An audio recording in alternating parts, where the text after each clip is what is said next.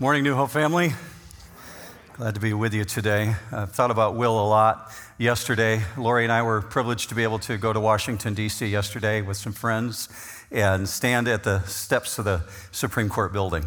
And I thought about Will, how many times he's been there and representing Christians around the country on behalf of our church, and, and, many times that he stood there and goes to the Capitol building, and then this morning he's out in the atrium, so you'll get a chance to visit with him afterwards. So I'm going to compel you to do that, visit with one of our missionaries. It's, it's a person that you support, and it'd be great for you to be able to put a face with the name and, and give him a greeting, and his wife Marilyn is back there as well.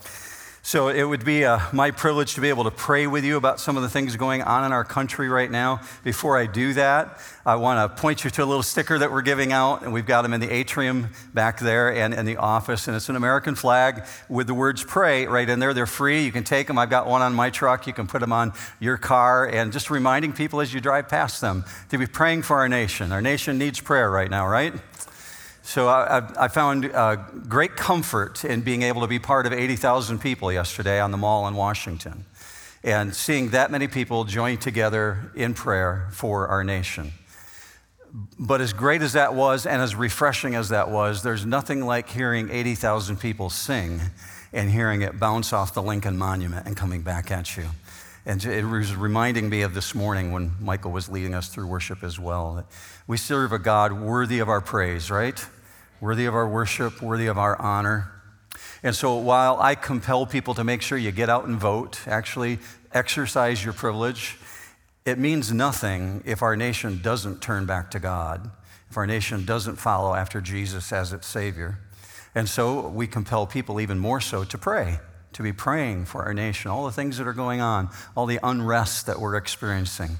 And it doesn't matter whether you're on the Democratic side or on the Republican side, it matters not. The reality is, we have to come to this place where we actually acknowledge God as our leader, as our Savior, as our judge, as the one who provides for us. So I'm going to pray with you right now with that in mind, as well as the passage we're about to look at.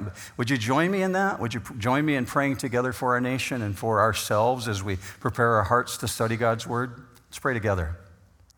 Lord God, we thank you for the privilege of living in the United States of America and for being able to be here this morning. For our friends who are watching from home and those who are personally in this auditorium, God, I pray that you put us in this place where we're willing to acknowledge that this nation amounts to nothing if it weren't for you. You are the one who laid the foundation for us, and you, will, you are the one who will see us through difficult times. So we come before you and we ask that you would heal the division, that you would bring unity to this nation. God, we pray specifically that you would accomplish your purposes, that you would turn this nation to you. And, and where there is unrest, God, that you would bring rest. Where there is diversity, you would bring unity. God, you, you are a unifying God. So we ask for you to accomplish your purposes through Jesus Christ, accomplish it through us as followers of Christ, that we would represent the kingdom well. Eh, where harsh words are spoken, God, let us be the ones to speak peace. Father, let us bring a tone of peace when there's harshness. We turn our attention now, Father, to this word that we're about to look at in Luke 16. And as, as prickly as it is, and as uncomfortable it is, and as hard as it is to understand, you spoke it for a reason. And you chose this timing for it to be in the parable series. So we turn our attention to it, and we want to give our, our earnest focus to it, Father. That we wouldn't drift off or, or be distracted, but rather we would be honed in on what you want us to pick up from it. So, God, sharpen our minds right now. Give us the dedication of attention to your word. And as a result, Father, that you would move us in the Spirit to correct us where we need to be corrected, where we need to take action, God. Show us how to take action. We pray for your blessing now on the studying of your word, and we ask for that in Jesus' matchless name. And all God's people said, Amen. I'm going to ask you to go to Luke chapter 16 if you happen to have a Bible with you. And if you don't, you're out of luck this morning because the words won't be up on the screen. The computer system that failed this morning, that lost the lyrics for the songs, is the same one that puts the verses up. Well, they are able to get the song portion up, but the actual words for the verses aren't up. So I'm going to read it to you. We're going to do it like old school, okay? You're just going to have to hear it. And if you have it electronically, maybe you have it on your phone or you have a hard copy with you, or maybe you have Luke 16 memorized. Anybody have that down? How cool would that be? You could get up here and teach if that's the case. Okay, so Luke chapter 16, I ask you to turn there, and it's a remarkable setting because Jesus starts talking about money. One of the things I hear from people, especially who are new to New Hope, is, this question How come you guys never talk about money here? Right? We don't take an offering in the service, and so people assume that we don't talk about money. And we do talk about money here if you're new to New Hope. And we have offering boxes in the back, and that's how we do our giving, but we don't take an actual offering in the service. Don't come to the conclusion that New Hope doesn't talk about money, especially as it comes up in the passages that we're working through. And this happens to be one of those because Jesus is talking about money here. And so we need to get our mind around the framework of how he's presenting this, especially living in modern America, because the contrast between us and first century Israel is so vast, we need to make sure we're understanding this in context. So let's give some context to the world that we live in right now. The average American home earns about $62,000 a year. And that's across the whole nation as an average. And that's as of 2018. It's probably spiked up a little bit since then. I think it was closer to six, uh, 63,000 in 2019. So I'm, get, I'm, just giving you according to Forbes, uh, 2018, about $62,000 a year, the average American household. Now, I'm here to tell you this morning that my great grandparents and my grandparents would have thought that was an enormous sum of money. They, they would have thought, how in the world could anybody spend that much money?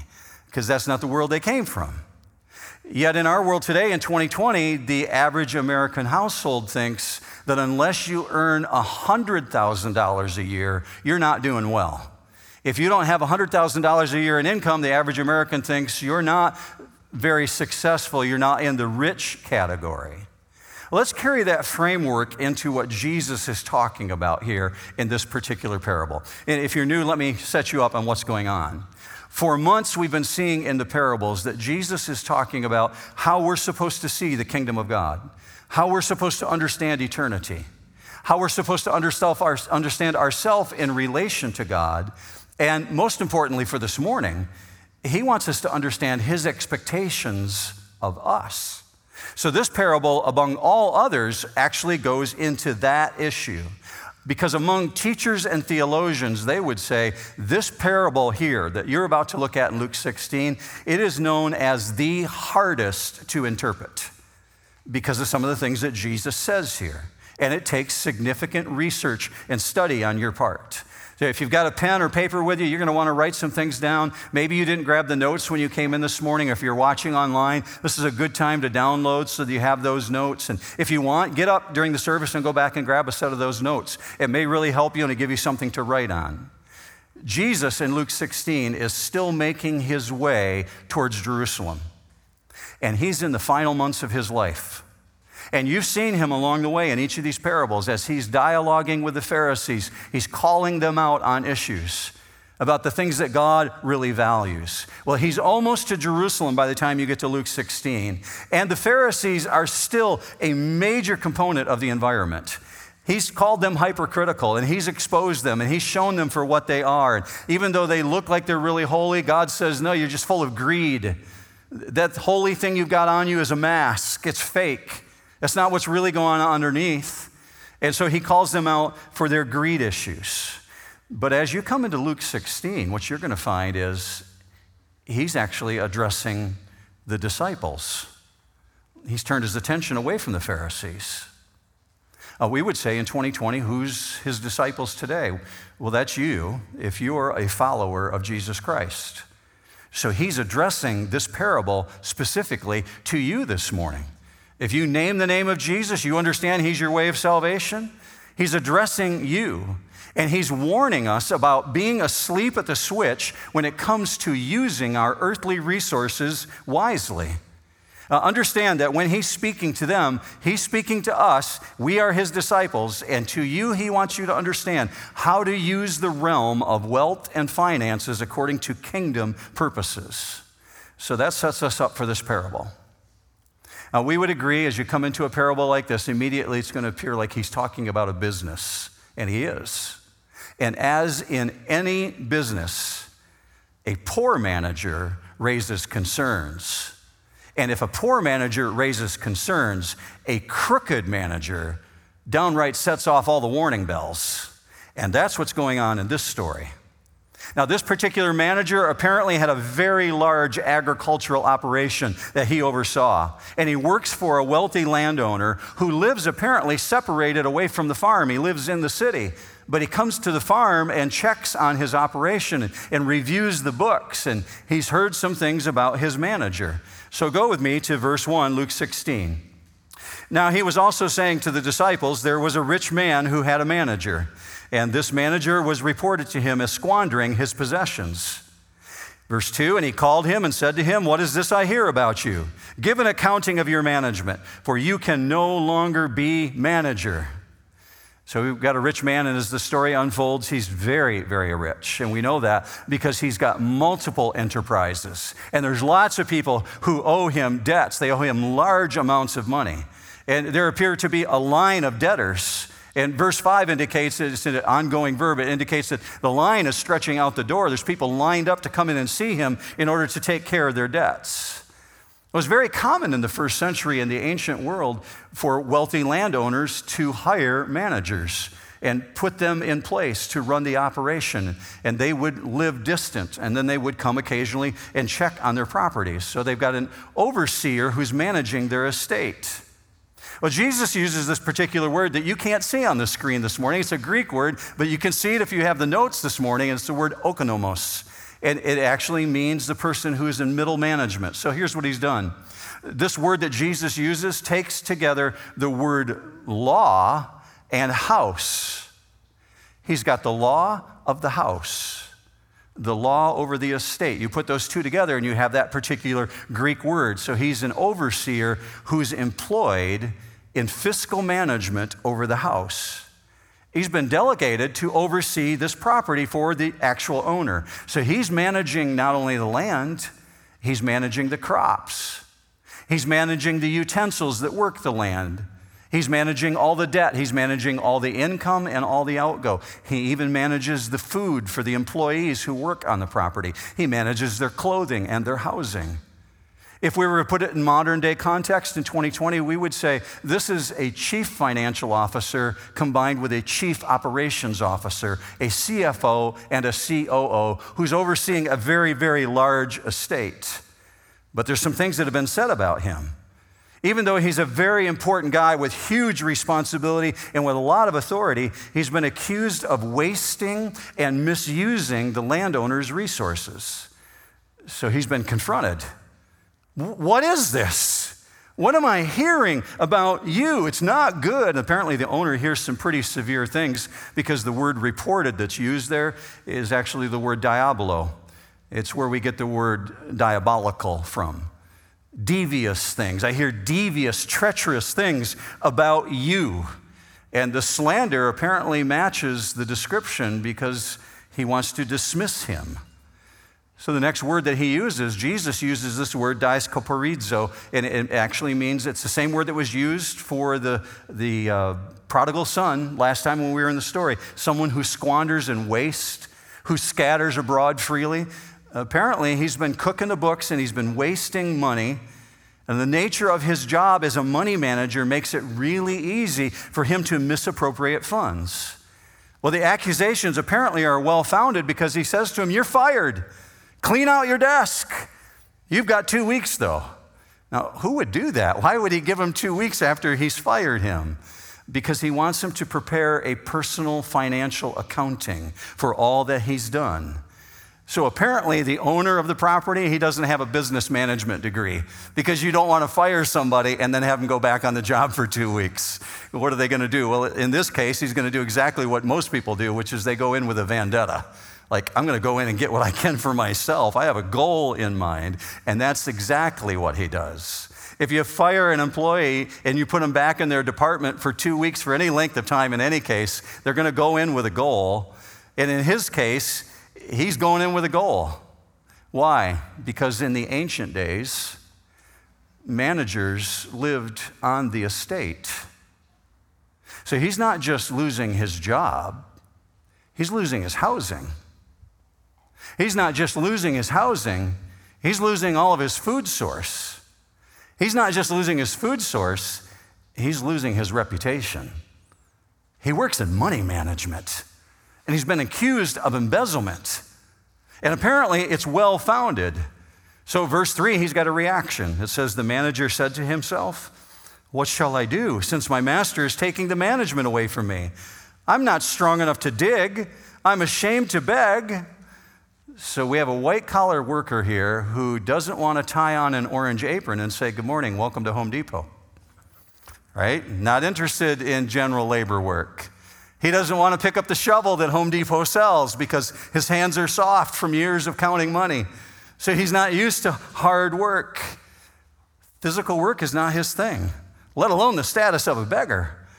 Oh, what can a man with soft hands do without a job in the first century, especially given the reality that his reputation is now destroyed in the community? He's not easily going to find a good job, and he's never going to get a reference from this previous employer who would hire a money manager that's been accused of embezzlement? And he knows he's too out of shape to do manual labor. And he's too proud to sit on the street with a cardboard sign saying, I'll work for food. So he has no future unless, unless he can do something quick. He did not get to where he's at by being stupid. So he's going to use all of his managerial skills to come up with a very crafty plan. Go with me to the next verse, verse 4. I know what I shall do so that when I am removed from the management, people will welcome me into their homes. Now, this phrase, I know what I shall do, it's, it's accompanied by a Greek phrase that means, I've got it. And he comes up with a solution really, really quick. I know what I'm going to do, and this something, he's got something like a sudden inspiration here, and his plan is very, very simple. While he still has authority, while he's still in his position preparing the books, he's going to hold a fire sale on debt. So apparently, he's not just been misusing his employer's money. It appears we have someone here who's also been cooking the books in the background. You'll see that as we expand here. Go with me to verse 5. And he summoned each of one of his master's debtors, and he began saying to the first, How much do you owe my master? Verse 6. And he said, A hundred measures of oil. And by the way, that's olive oil in this case. A hundred measures of oil. And he said to him, Take your bill and sit down quickly and write 50. So he's very quick about this. He's going to put his plan into action. I'm very troubled as I read this that we have a person who's a money manager. He's actually the bookkeeper, and he doesn't actually know how much those people owe to his boss. So that should give you some insight into how bad this guy is as a money manager. He's trusting them to keep the books and tell him. That gives you a little bit of insight what's going on here. So he's dealing with these debtors one by one because secrecy is essential in this case. So he's got a line of tenant farmers and he calls all the tenant farmers in. And, and the way the tenant farmer works is they work the land and they raise a crop and they share a part of the crop with the landowner and they get a percentage themselves and the landowner gets a percentage and they, in some cases, can build up a debt. So as we read this, we understand this first one owns, owes 100 baths of oil. Batos is the Greek word, and it's where we get the word vat from in our language today uh, a bath or a batos was about nine gallons. So take nine and times it by his debt, he owes roughly 900 gallons of olive oil. That's the yield of 146 olive trees. How do I understand that in my world today? That's three years of labor. Three years of my life I owe to that landowner. So you can see why he's anxious to come in and deal with this situation. The manager says to him, You owe 900? I'm going to cut that to 450. Now, the discount is huge and the deal is struck. This is a really significant debt. And he's saying, I'm going to whack it in half. And I want you to sit down and write the note out quickly. And apparently, the guy that owes the money, he does so. And he doesn't ask any questions because he doesn't want to know why. Why are you taking a year and a half off of my debt load? Why are you making it 450? He doesn't want to know. He just wants to write it out, and that's what he does sign the papers and get out. And then comes verse 7. Then he said to another, How much do you owe? And he said, A hundred measures of wheat. And he said to him, Take your bill and write 80. So the second tenant owes 100 cores of wheat, the word that's used there. We don't actually know how much a core is, but it appears to be somewhere around a bushel. 12 bushels in total per one. It comes out to 1,200 bushels of wheat that he owes. What's 1,200 bushels of wheat in the first century? That's eight years of labor. Eight years of your life, and you've just been told you can take 20% off from that. It's a huge amount. And in his case, the debt is reduced to the degree that he can't sign the paper quickly enough and get out. Now, imagine tomorrow morning getting a call from someone who says, You know what I'm going to do for you? I'm going to pay off half of your mortgage. Would you not sign up for that quickly and not ask questions and say, I'll take that? Right? That's the enthusiasm that's going on behind this. Why the difference in the rate of reduction here? Why does one get a 50% discount and the other one get a 20% discount? Well, here's what Jesus is doing. I told you last week he's scary smart. He's showing to you his understanding of the agricultural world. In the first century, in the agricultural world, olive oil was highly susceptible to damage. Even as it was being transported, it was easy to ruin it. So they had to be extra protective of it. That meant when money was loaned on olive oil, because it was such a high risk, it was loaned at a much higher interest rate. So this guy's been paying a high interest rate, and therefore he gets a huge deduction. Whereas wheat, it's not as susceptible to damage. And so therefore you don't have a high interest rate with it. Well, Jesus is just demonstrating to us his knowledge of ancient agriculture, and he's just throwing it into the midst of the story. Now that you and I have these units in our mind, and I told you those very specifically so that you would understand what's going on in the story, now that we have these units in mind, we need to understand the context of first century Israel. How do we take that information and translate it back here, especially in the world of commercial business? Know this in the first century, Jews are forbidden from loaning money to other Jews with an interest rate charged. They could loan money to people outside of their country, but within their nation, if a Jew loaned to a Jew, it was forbidden for them to charge any form of an interest rate. And everybody knows this. Everybody living in the first century understands that. It comes right from God's own word, from the book of Exodus, from the book of Leviticus, from the books of Deuteronomy. They had to function that way. So, what do you do if you've got a lot of money and you want to make interest on your money and you want to conduct business? Well, those who wanted to make money on their loans evaded the law by reasoning this way. Their thinking was, well, that law, God put that in place just to protect those who were really poor. That was his intention, so that we wouldn't exploit the poor. It wasn't meant to forbid innocent transactions. I, I want to be mutually beneficial. We want to have a working relationship with the people we loan money to. So the amounts that are shared in loans, we'll look at those as opportunities. Here's what they did. If anyone was looked upon as having even a little commodity, like a jar of wheat, or a container of oil, they were not considered to be poor by the loan sharks. They actually were considered to people who had commodities, so therefore you're not poor. Thus, I'm not exploiting that one. Thus, the law doesn't apply to me. Well, almost everyone had a little bit of oil in their house or a little bit of wheat in their house. And thus, this opened up a very wide path for deviating from God's law and using it to the point where it became legal fiction. So, whatever was borrowed from people in that century During this period of time, when Jews borrowed from Jews, it was actually given a label of, well, you owe my master this much wheat, or you owe my master this much oil. They wouldn't actually put down what we would think of as monetary amounts, but they would put down commodity amounts.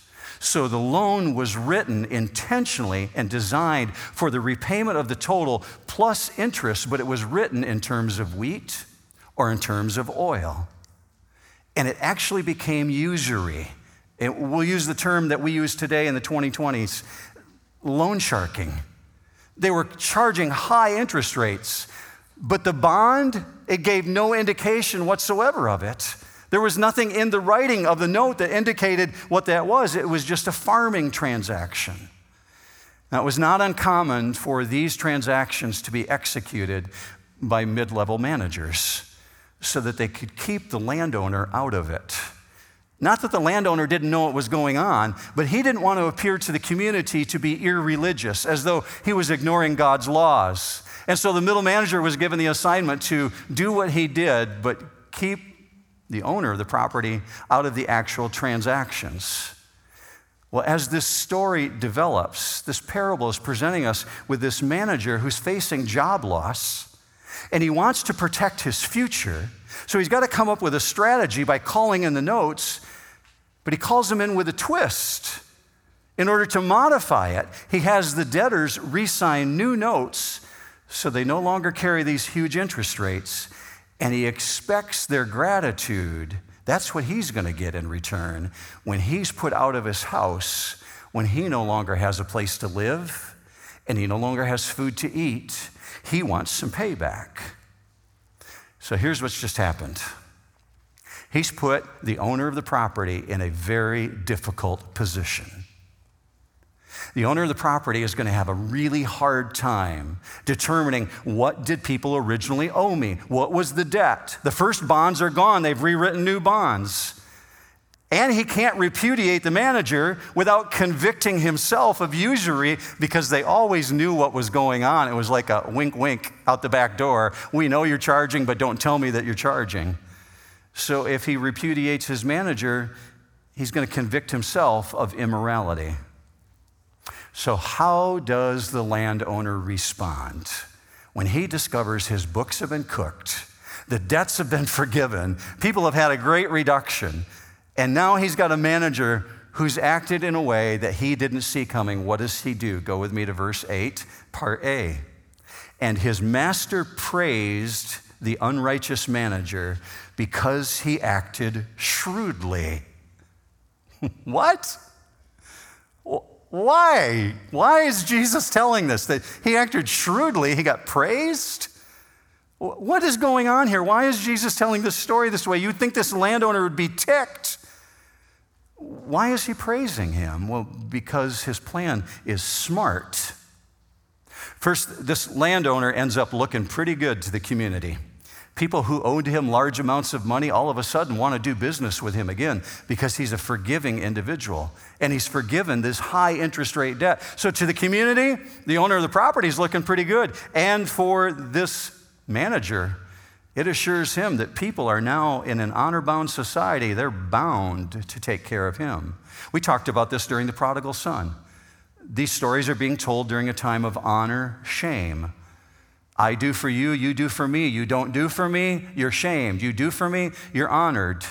There's reciprocation going on. Well, in an honor shame society, they're bound to have to take care of this manager now. So the landowner is in an awkward position.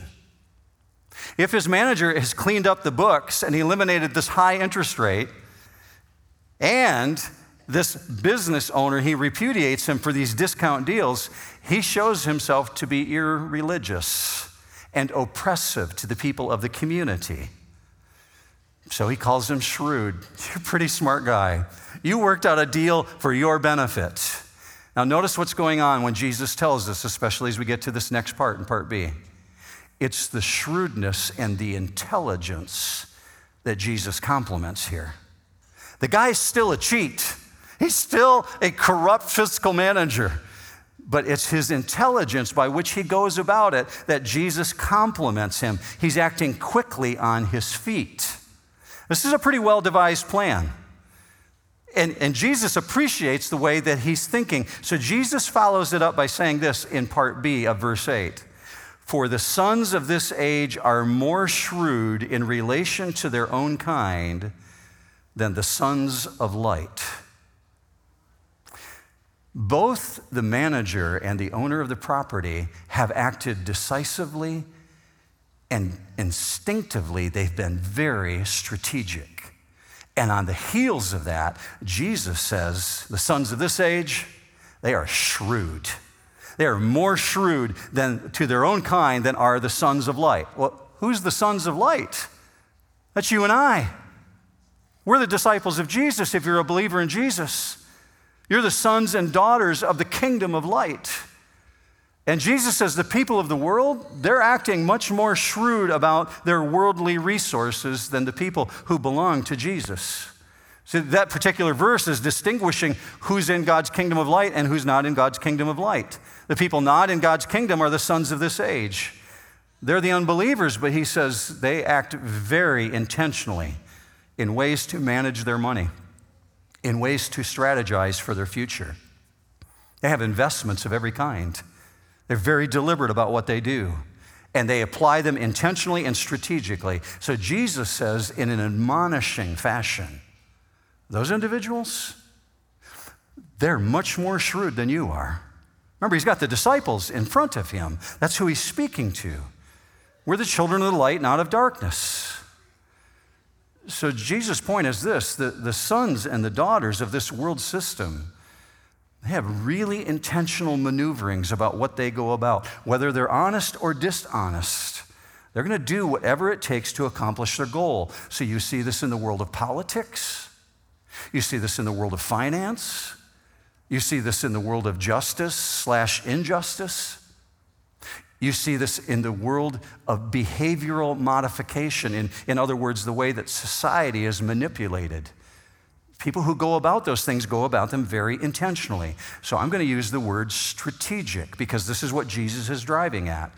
And if you think that part was scary, like surprising, watch where Jesus goes with this next verse, verse 9.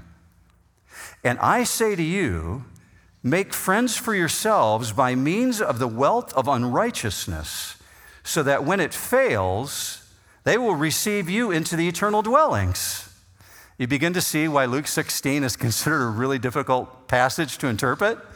Did, did I just hear what I think I heard Jesus say? Let me have you hear this again. Listen very carefully to this. And I say to you, make friends for yourselves by means of the wealth of unrighteousness, so that when it fails, they will receive you into the eternal dwellings. If, if you only read this on the surface, you're probably thinking right now, Am I reading that right? I'm not sure where he's headed with this. Is Jesus telling me to buy friends? Is that what I'm hearing? Is he saying use money to buy people? People? Uh, we need to be really clear we understand what's going on here. God is telling us to be sure that we should be as dedicated to living out the kingdom as the sons of this age are dedicated to living out their own values. So he says, you got to make the most use of your worldly resources. That's what's called the wealth of the unrighteousness. You, you got money in your wallet, you got money in your checking account, you've got money that's going to disappear one day, it's going to burn. Scripture says this is all going to burn one day. The wealth of the unrighteousness is the wealth that it just doesn't remain. It's not eternal. So he's talking about the money systems here. And he's saying we got to be making good use of the world's resources while the things of this world are fleeting and they are going to burn and they are going to disappear, we can recognize they can be used for good. Use them for good purposes. So, hear this phrase again when Jesus makes the statement Make friends for yourselves by means of the wealth of unrighteousness. What could he possibly mean by this? Well, let's go back to the parable. The manager has used his position very strategically to make sure that when he's out of a job, people are going to still welcome him into their homes. He's been very intelligent. He was praised for his shrewdness so that he knows when he's homeless and foodless There's going to be some friends who are going to receive him and they're going to take care of him. And Jesus follows it up by saying, Make friends for yourself that way. He's saying that's what the sons of this age have always done. Be at least as shrewd as they are. Well, how do I understand that? This is the framework and the way that it's coming from here. Take the money that you might have, the wealth that you might possess, little or a lot, whatever resources you have, and you can take it into eternity with you by storing up treasures in heaven. How in the world do I do that? By using it for kingdom purposes here.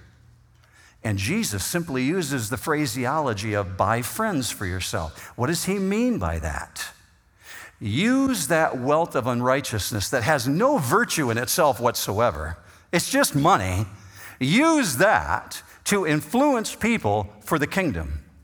Investing in missions work, investing in parachurch work, investing in church work, investing in people who will expand the gospel. Secure friends for heaven who will be standing at the door of eternity, your eternal dwelling place, waiting to receive you with welcome open arms. That's what he's driving at. Just as this manager has secured a future for himself and he's going to have a home to live in, Jesus is saying when you step over heaven's threshold, when you step into heaven, there will be people waiting for you in eternity whom you've never met but because you invested your earthly resources into the work of the kingdom, they're going to come running up to you and give you a big old bear hug and say, Thank you. You played a role in me finding Jesus. You played a role in helping me step into eternity. One day, all these things that God has blessed you with, whether it's little or a lot, those things are no longer going to be available to you whatsoever. And Jesus is saying, use those things for the kingdom while you can. Because these temporary resources, they're going to be gone, but they can help prepare for you in eternity. How do I do that? Two words be generous. That's what Scripture's talking about. Using your homes, using your cars, using your resources, using the money that you might have in the bank, specifically using it for legitimate needs. And Jesus says, in doing that, you're storing up treasures in heaven. God has given us the privilege of living in the most financially blessed nation on this planet. Would you agree with that? We have that privilege, have incredible wealth here. He's saying, You have so much more than what you understand. You can be using that for kingdom purposes. So, in this parable, the, the grateful debtors, the ones who had their debt cut in half, they're going to be welcoming that manager into their home, saying, Man, you really helped me. You really set me up well. Well, Jesus has constructed this story for this very reason. He's saying, There's a day coming when you're going to be welcomed into your eternal home. There's a day coming when this is all going to burn, when it's all going to be gone, and these material resources will no longer be of any value to you. And you can't take it with you. But Jesus is saying, in a very real way, yes, you can. Yes, you can take it with you by investing in people by investing in people for eternity, because waiting to embrace you on the other side will be those with whom you shared these temporary resources. So he closes it with three very simple thoughts verse 10, verse 11, verse 12. Let's just hit them real quickly. Verse 10 He who is faithful in very little things is faithful also in much. And he who is unrighteous in a very little thing is unrighteous also in much. That's a very simple statement, but so true. And you might be listening to this and think, maybe this parable doesn't really apply to me because I don't have much, Mark. And maybe there's a temptation for you to be thinking, I have no great worldly resources to share. Remember who Jesus is talking to? He's got a bunch of poor fishermen in front of him. I promise you, what you have in the United States today is wealth beyond anything that they could have ever dreamed of. People living in the first century couldn't imagine the things that we have available to us today. You own more than they could have ever conceived of. So, no matter how few resources you have, Jesus is saying, be trustworthy with that. And it's only as you practice the habit of generosity with the resources that you do have He can trust you with more. He can compound that. He trusts you with more. And that habit, that habit of being generous and trusting God, will continue to be more trustworthy. It'll prove that you're more trustworthy no matter how high the value of the resources that you own. After a, a lifetime of walking with God, I've come to this conclusion. I came to faith in Christ when I was 14 years of age. And, and here at this age, where I'm more than 40 now, I am more than 40. I've come to this conclusion faithfulness is no accident. You don't stumble into faithfulness, it's a discipline. Faithfulness on our part towards the things that God has trusted us with, it arises out of who we are. So, as we show ourselves faithful in little things, God says you can be trusted with big things. What you do with the small things in life, it's reflected in what you will do with the large things. So, verse 11, therefore, if you have not been faithful in the use of unrighteous wealth, who will entrust the true riches to you? It's a reminder for us. The money that's in your checkbook right now, whatever might be sitting in the armrest of your car, whatever balance you might have on your debit card, it's not really yours. We think it is, but it's God's. Everything we have on this planet is God's. He owns it all. Say amen if you agree with that. He owns the cattle on a thousand hills, scripture says, um, many times over. He created it all, it's all His. We don't own it, we're just stewards of it. So Jesus says this in verse 12 And if you have not been faithful in the use of that which is another's, he's the another. Who will give you that which is your own? Just leaving an open ended question. If you've not been faithful in the use of unrighteous wealth, and that's just the money that you happen to possess, if you've not been faithful in that, and he's talking to believers now, he's talking to the sons of light. Who will entrust you with the true? And that's the way it actually reads in the Greek. What's the true? The true rewards meaning the spiritual blessings. If you haven't spent your money wisely, how are you going to ever be part of leading people into the kingdom? Investing wisely, he's just asking an open ended question here. So 13, no servant can serve two masters, for either he will hate the one and love the other, or else he will be devoted to one and despise the other. You cannot serve God and wealth. That's the end of it. That's how he ends it. He says, Take your choice. It's God or it's money. One or the other is going to have your allegiance. That verse 13 is really famous. But most people misunderstand what's going on there. In Jesus' day, in the first century, you could be owned by two masters. If you had a debt to someone, you could actually sell yourself for a year, two years, three years, 10 years. And the money that you gained from selling yourself into slavery, you could take and put against a debt, or you could give it to your family so they could buy certain things. People did this all the time. They'd sell themselves into temporary slavery. And if they had a lot of debt, they would sell themselves to two masters. But what if one of the masters wants you to go in one direction and pick up a sack of flour? And what if the other master wants you to go in the opposite direction and get a new mule? Who are you going to listen to? The one that you have the most allegiance to. You're going to go to the one that you want to serve most. Jesus is saying you can't have two. You're going to love one, you're going to hate the other, and it actually means to lower. You're going to put one in a lower level. And they use the language here you're going to despise or hate the other one. You can really only listen to one. You're either going to be driven by attaining wealth or attaining to the kingdom. Which one is it? You must focus. You must be deliberate, strategic, intentional. Jesus' arrival on this planet forces people to decisions in every category of their life. You've seen that throughout the parables over and over again none the least of which is this one that you've seen today. Jesus' argument is this Even worldly people know how to make strategic decisions regarding the use of their time and their talents. What about you? Where are you at that? How much more should those who belong to Jesus? You might be thinking, how, how can I be more strategic? How can I do that?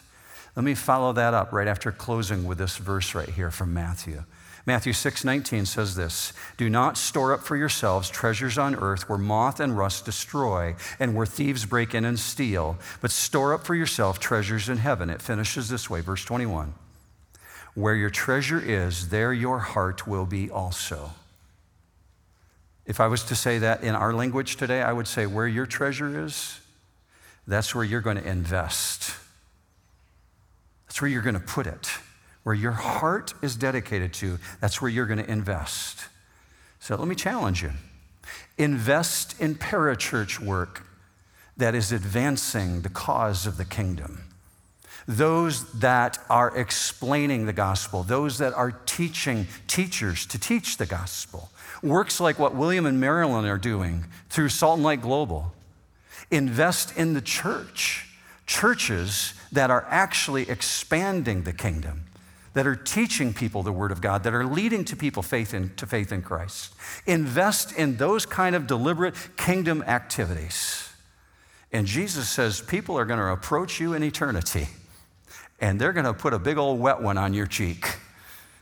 And they're going to say, Welcome home. I'm here because of your investments. Thank you for helping me escape hell. Thank you for helping me get here.